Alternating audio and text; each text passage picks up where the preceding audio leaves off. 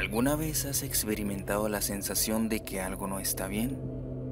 ¿Alguna vez has llegado a tener ese extraño sentimiento, no durante el día, sino durante la noche? Me refiero a esa sensación súbita de pavor que le ordena a tu cuerpo despertarse, como si la maldad nocturna emanara algo que tu cerebro dormido capta. Entonces, déjame contarte la historia de un hombre que vivió estas emociones en carne propia. Una noche, este sujeto estaba sentado sobre su cama.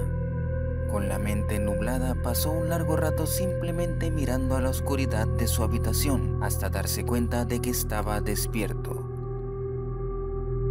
Sin pensar en el porqué, se levantó y caminó hasta la ventana que daba vista hacia la puerta trasera de su casa.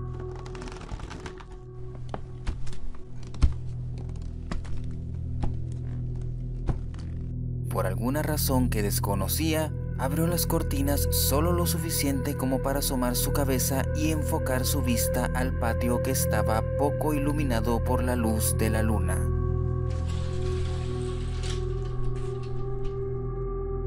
Afuera, vio dibujarse la figura de lo que parecía un hombre disfrazado de payaso, dando saltos en su jardín. Tenía pliegues en sus mangas y cuello, pantalones abultados y zapatos flexibles. Su rostro pintado en blanco era rematado por una gran nariz roja de goma. El payaso bailaba en el silencio total de la noche, siguiendo un ritmo inexistente, repitiendo una y otra vez un paso al que solo a los niños les causaría gracia. Con fascinación lo observó con una extrañeza que se volvió más tensa mientras más lo veía. Sentía que estaba entre despierto y dormido. Luego el excéntrico bailarín dejó de moverse. Solo se quedó quieto y aquel hombre juraría que nunca había podido escuchar la intensidad del silencio en toda su vida más que en ese momento. Tragó saliva como pudo a pesar del nudo que crecía en su garganta, diciéndose a sí mismo que toda aquella inquietante experiencia no era más que un sueño lúcido. Pero luego el payaso caminó en dirección a un retoño de roble que estaba plantado en el fondo y se desvaneció. Fue en ese instante cuando la agudeza de su mente se afiló y el hombre despertó abruptamente. Indicaba que solo había sido una pesadilla.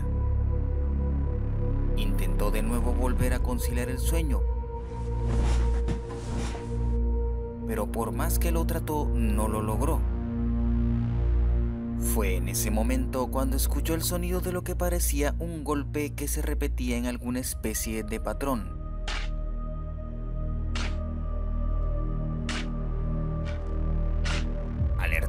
No tuvo más remedio que levantarse y caminar hacia la ventana hasta asomarse cuidadosamente.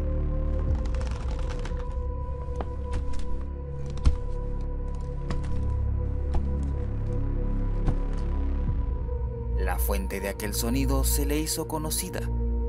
Era una pala cavando en la tierra, sostenida por una silueta que abría un profundo agujero.